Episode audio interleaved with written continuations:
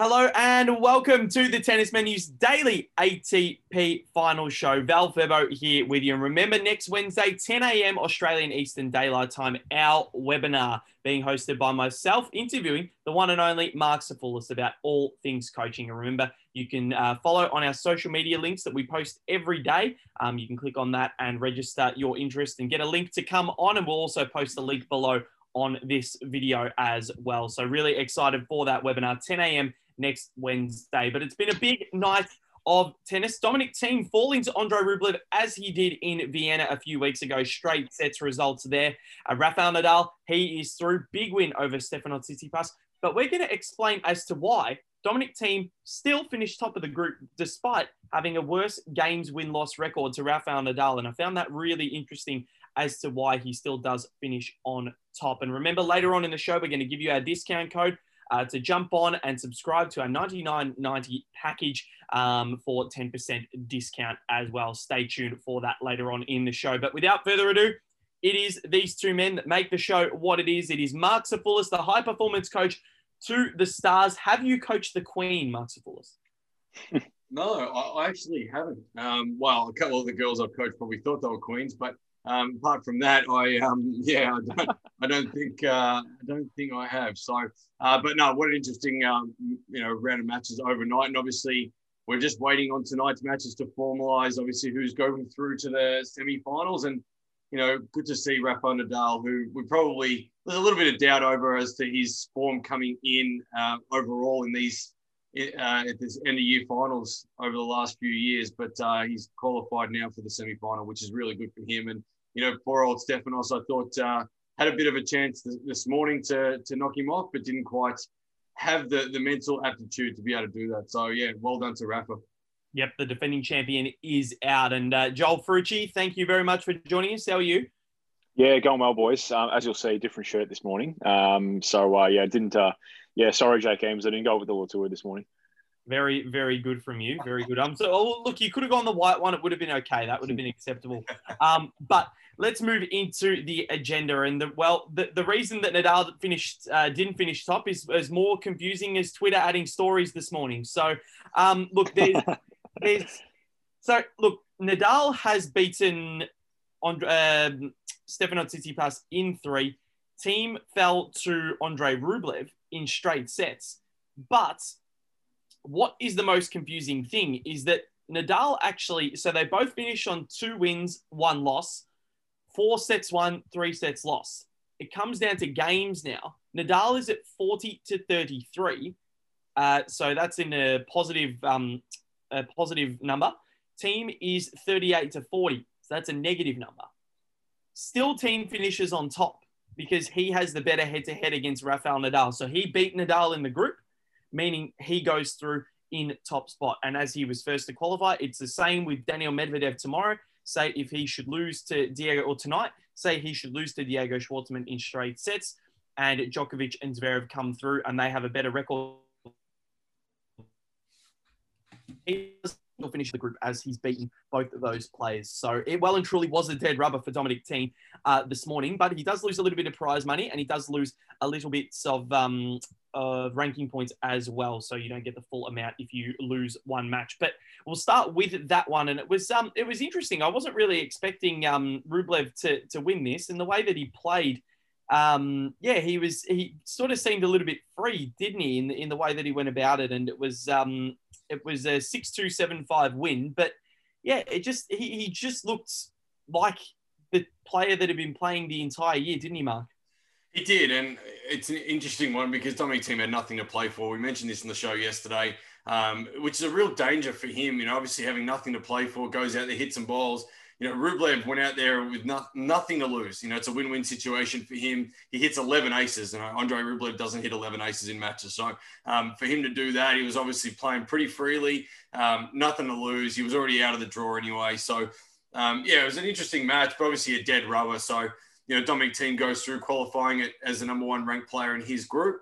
I'd like to see how this is going to affect him moving forward, you know, whether or not it stops his momentum, whether or not it halts that a little bit in his confidence, or whether or not he just thought, you know what, I need to preserve some energy and make sure that I'm right for the semi-final. it could go either way. And I mean, Dominic Thiem is a good enough player to be able to get through this situation. So we'll see how it pans out. But, you know, good year for Andrey Rublev. You know, he finished the year, outstanding results, and he can walk away with his head held high. Yep, well, 41 match wins, the most titles on tour so far. Novak Djokovic can equal that on 5, a career-high ranking of 8, and his first initial ATP Finals win. So a pretty damn good year for Andrey Rublev, and Roger Federer did predict that last year. And, yeah, so Rublev has come on in leaps and bounds this year. But Dominic Thiem, I think that's the one. Now, last year, as I said yesterday, he lost in the final group match to Matteo Berrettini. Still finished top of the group. But I think, I don't know, I just think the way that he plays, I think this is a little speed bump for him. Probably wasn't going at full capacity today.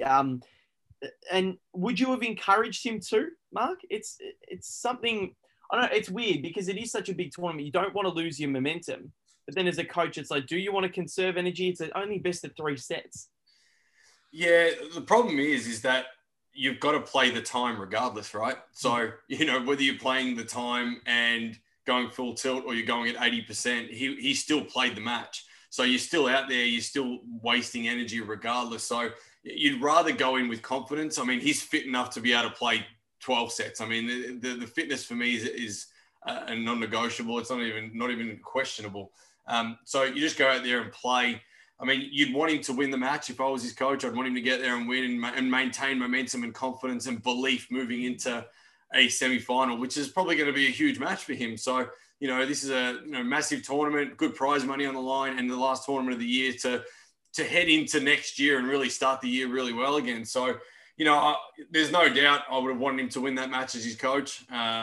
You know, he's spent I think it was an hour and 15 minutes on the court. You'd rather him spend the hour and 15 minutes and win the match than win it and then lose it. So that would be my 2 cents. But, I mean, he's a pure champion now. He's one of those top 4, as we discussed earlier in the week. And, you know, there's no doubt he can bounce back. It's just making sure that his mindset's on track for that. Yep, 100% agree. So big effort from Andrey Rublev to get the win there. But, Joel, Rafael Nadal and Stefanos Tsitsipas. This is one that went absolutely down to the wire. And it was Nadal coming over the top 6-4, 4-6. 6-2 over the young Greek, and Tsitsipas pushed him, but ultimately, like last year, it wasn't enough. He did push him, and look, Stefanos actually really set himself up to win this match, and unlike his match against Rublev, where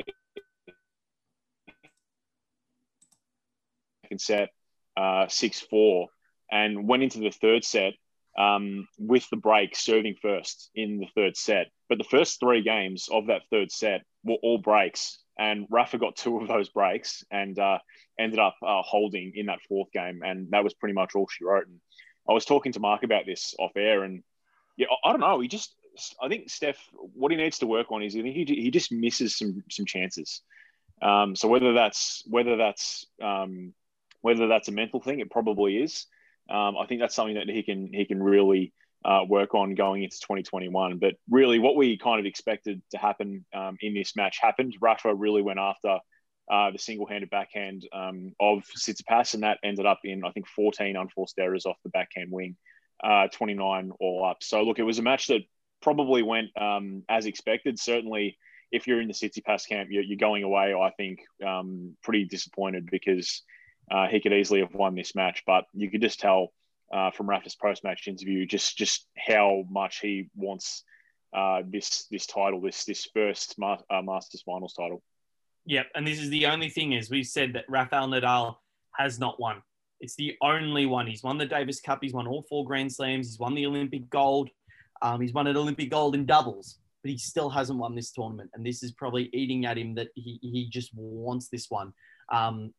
But looking at the next match, he's got to take on Daniil Medvedev, and looking at that matchup, he's done so well against Medvedev in the past and beaten him in some really big matches. And Medvedev last year 5-1 up on him in the 3rd set, having match points at the ATP Finals and then also at the US Open. They played some epics, absolute epics. But Mark, that matchup is very much like a Nadal-Djokovic matchup. And with the speed of the courts, does that favour Medvedev at all? You'd say on the outside, yes, it would. The pure speed of the court and the way that Medvedev plays and breaks the baseline with the ball so well, it's just, it's going to hurt Nadal in terms of he won't have time to be able to dig the ball up and get it to bounce. But if Nadal can take control of the rally early and get the ball to bounce up on Medvedev, Medvedev struggles when the ball is up above shoulder height. So, you know, he wants the ball to play through the court a little bit more. And, you know, it's going to be a battle of who can play to their strengths better. You know, I think at the start of the tournament, I've gone with Medvedev and Djokovic purely because of the court reasons and the way that they can absorb that speed and be able to play through the court. And I feel like I'm still going to stick with that. I think Medvedev might go in as a slight favourite, just pure form and the courts, I think, play into his favour just a little bit more than Rafa. But as Joel said, when someone wants it mentally as much as Rafa does, you know, that plays a big factor as well. So the determination to be able to do that. And, you know, we've doubted Rafa in the past and it hasn't gone well for any of us. So I think Rafa's going to want this. And, you know, if it comes down to mentality, Rafa takes it. If it comes down to tactical and skill base, I think Medvedev takes it. So toss the coin, flip it, see who starts the matches better and place their strengths better, and we'll go from there. But, you know, I'll just stick with Medvedev just. One thing I do want to ask you about last night's match, Mark, is the first serve percentage of Stefanos Tsitsipas. It went from 71% in the first match against Thiem, 69% in the second match against Rublev, and overall 57% against Rafael Nadal. It went from 66 to 57 to 45 in the match in all three sets. Yeah. Yeah. And he had to serve well. You know, you cannot, if your game relies on big game, big first ball, and you're not serving well against someone like Nadal, forget about it. You know, you give him a sniff and he's there. You know, you can't give a good player, you know, a slight opportunity, a slight window, because they'll take it. And I know Joel and I were discussing this off air before we started the recording of this, and we spoke about, you know, this is where the Nadals and Djokovic and Federers have had the wood on these guys for so long, is because at those key moments they know what to do, they know how to stand up, and they know how to just hang around long enough to be able to wait for an opportunity. And what actually happened here is Stefanos gave him an opportunity and he took it. And look, if you're not serving well against Rafa, it's all over. Rafa served really smart. He was sliding the ball to Stefanos' backhand, getting into slice. He was coming forward. And the other thing is, and not a lot of people know this, one of the best players at net on the ATP tour is Rafael Nadal. He has one of the highest ratios or winning percentages when he comes forward to the net. And you would think probably not because he's such a baseliner, but he comes in at the right moments. And last night he did that, the right moments, the right time. He took away the time and space from Tsitsipas, and Tsitsipas couldn't have the court space to be able to work in as he normally does. So, yeah, it was a very interesting match, but well done to Rafa. And, you know, I hope he does break through for his maiden Masters event here. I think it's so important for him. As you said, he's won everything else, and I think he's one of the best players of all time and deserves this title more than anyone. Yep, and I think Tsitsipas on return as well, 19% on his first points return. You can generally get into a rally with Nadal on his first serve, but he was serving it extremely well last night. But tonight's matches, Joel, the first match, Djokovic and Zverev, this is the one for all the marbles. Zverev gets through if he wins, Djokovic gets through if he wins. And this one, they're so evenly matched on the head-to-head record. But as we said yesterday, none of their matches have ever gone the distance or an extra set. It's always been a straight sets win for one or the other. So how important is starting well? Yeah, hugely important. And you said the other day, Val, that Alex Zverev is such a good front runner. And if he's going to win, then he does need to start well and assert himself against Novak. And he needs to serve well as well. I know we keep talking about how important it is for players to serve well at this event, but that's especially true for Zverev. We know about the issues that he has had in the past, but when it gets going, it's quite difficult to stop. Against Schwartzman, I think his differential was +7. I think he put away 10 serves, 10 aces, only 3 double faults. So that's what you want if you're in his camp. But if that serve breaks down against Djokovic and you have to depend on that second serve to start the points, then we know that's when Novak can really get on top of you and really just dictate the point from that point forward. So I think if he is going to win this, he does need to start well. He needs to serve well. But yeah, overall, it's so difficult to look past Novak. Yeah, and it is. And I think, well, Djokovic is the best returner in the game and maybe in the history of tennis. So if you're looking at this, Mark, if you know, Zverev's serve is under pressure normally, it is under immense pressure against Novak Djokovic, because even if Zverev hits a good serve that might get past Diego Schwartzman, it's not going to get past Novak. Yeah, and that's what we looked at with the match with Schwartzman. You know, Schwartzman obviously being the poor man's Novak Djokovic, as we keep saying probably. But I think the biggest thing is that, very rich poor man. If you're poor man, absolutely. if you look at the way Schwartzman was returning, he just wasn't getting the reach and doesn't have the reach as a Novak Djokovic. So therefore, the balls were landing quite short. And Zverev had the first strike in the rally. What Novak will do really well is neutralize that. He'll be able to get a little bit of depth on the ball and not allow Zverev to be able to wind up on the forehand side. He'll probably take time away, which will be through the middle of the court to the forehand generally more often than not. And therefore, hopefully, Novak will get that first strike in the rally rather than Zverev. So, you know, I think you're right. I think the return is really important for Novak and the serve is really important for Zverev here. So this is it's a big match, because obviously we've also discounted Zverev a few times over the last few months, but he's actually come through with the goods at the big moments. And this is something that he's going to have to do to take the next step in his career, is to win matches like this. And no doubt Stefanos Tsitsipas will be kicking himself, as Joel said earlier. These are the matches that they want to take away from the big four and start to, you know, impact, you know, the higher end of the Grand Slams now and start winning these and taking them off Novak and Rafa and Roger. So, you know, it's a big match for Zverev, but, you know, I can't go past Novak Djokovic. His defensive skills on the faster court, I think he'll take the cake in this one. Yep, I think so as well. And it's been, I think, the last time two of the big three qualified for the ATP Finals semifinals was 2018, and that was Federer and Novak. But it'd be consecutive years that only one of them does get through. In 2017, it was only one.